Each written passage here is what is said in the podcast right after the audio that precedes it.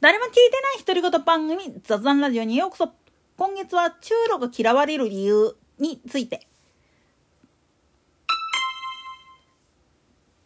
というかねもう前回前々回と言ってる通り単一化社会っていうのを目指すあまりにもっと言ってしまったら僕が考える理想的な社会っていうのが正しいっていうふうに凝り固まってしまうがためにいろいろ拒否されるんですよね。本来社会共産主義っていうのを標榜するんであんならば今でいうところの SDGs はきっちりやっていかないといけないんですよね。なんでやねん。もっと言い方を変えてしまうと多様性を否定した時点で社会共産主義っていうのはもう破綻してしまうわけなんですよ。これを分かってない人があんまりにも多すぎるんですよね。と同時にじゃあ SDGs っていうのを叶えようと思ったらどうするべきかっつったらさまざまな出自さまざまな環境っていうのがあってそれに合った形の政策でなかったらダメなんだよっていうことそしてそれをまあ言ってみれば互いに補っていくことで初めて成り立つんだよっていうところら辺までいかないと実は実現できないっていうことに気づいてない人があんまりにも多いんです。これ SDGs をかあの掲げた人自身もガチな話で言ってしまうと分かってないんですよね。いわゆる中東イスラム圏の人たちっていうのがハーレムを作る理由っていうのはそれは万一誰かがまあ言ってみれば自分の伴侶となる旦那さんが亡くなった時に後ろ盾がいないっていうのが非常にまずいわけなんですよね女性っていうのは。それゆえにそれを保護するっていう意味合いで一夫多妻っていうのが認められてるわけなんです。ただしそのためにはペットを飼うのと同じようにそれに似合うだけの財力がないとダメだっていうふうにも言われてるんです。なんでやねん。女性を下に見下して言ってますけどそれひっくり返して言ってしまうとそれだけ分の施しができるだけの財力や権力っていうのを持っている人でないと守ることができないからっていうことになってるんです。これは実は仏教でもきっちり言われてることで何のためにまあ言ってみれば日本の結婚式行う時には結納っていうのを行うかって言ったらそれに似合うだけの財力を私は持ってますっていうことを女性側に対して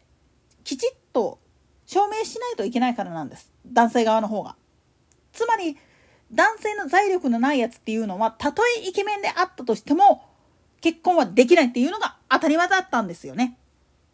なんでやねん。もっと言い方を変えてしまうとどんなに無竿であろうが女性を大事にする家族を大事にする仲間を大事にするっていう人間に対してはどーんとまあ自分の人生を預けたとしても大丈夫だっていう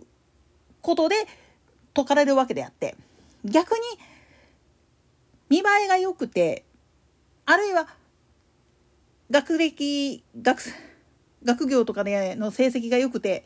仕事もできるって言っておきながら女性に対してはないがしろにするような態度をするならばその人とは結婚してはいけないっていうふうに言われているのはそういうことなんです。何度も言いますけれども昔の話では女性っていうのは男性がいなかったら生活ができないっていう事情があったっていう部分があって今でこそ女性も社会に進出して男性以上に仕事やっていくからそれに合うだけの給金が与えられて当然なんだっていうふうに変わりつつあるんだけれどももともと女性はそうやってまあ言ってみれば社会に出て仕事するっていうことが阻まれてしまってた時代でありそれゆえに男性はそれに似合うだけの財力がなかったら結婚ができないっていう風な縛りがあったわけなんです。そしてその縛りを作ることによってまあ言ってみると万一のことが起きた時に支え合うための仕組みっていうのが急務になってきたわけなんですよね国としてあるいは地域の社会属性としてそのためのまあ言ってみれば共産活動っていうのが必要になってきたわけなんですところがこれをまあ言ってみれば誤解してる人があんまりも多すぎるんですよね。特に共産主義を唱えている人たちいわゆる意識高い系の人たちに一番多いのがここなんですよ。申し訳ないんだけれどもまあいわゆる貧困層って呼ばれている底辺の人たちが思う共産主義っていうのといわゆる意識高い系の共産主義の考え方理念っていうのは完全に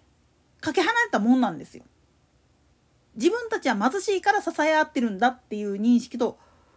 わしらが金持つことによってお前ら養うからっていう感覚では全く違うんですよね。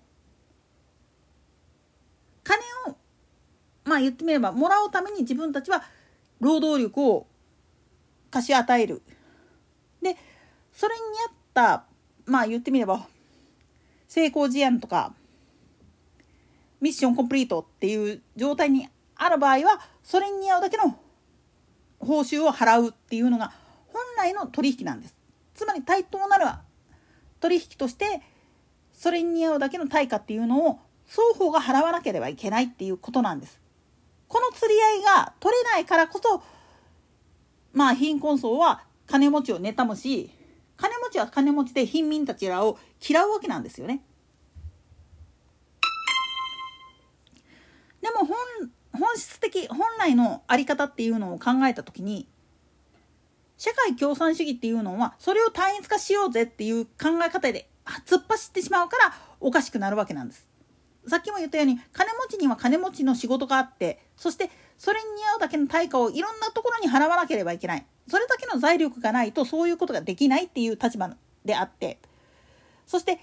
貧困層は貧困層で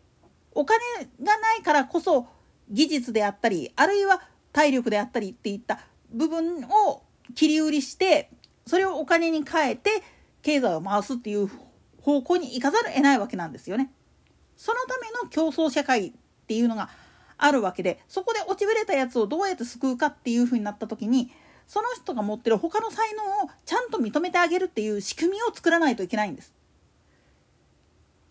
ところがこれが一番めんどくさいんですよね。なんでやねん。つうかお金にならない才能を切ったがために逆に行き場がなくなっちゃってるっていう人もいるわけなんです。これが結果としてまあ言ってみればセーフティーネットを作らざるを得ない現状を作ってる部分でもあるんですよね。そのセーフティーネットっていうのも結局金銭のやり取りっていう形になってしまってるからこそ歪んでくるわけでだから主戦路になっていくような人だと不正受給をしてもそれを返さない場合によってはもっとよこせっていうふうに大騒ぎするわけなんですよね。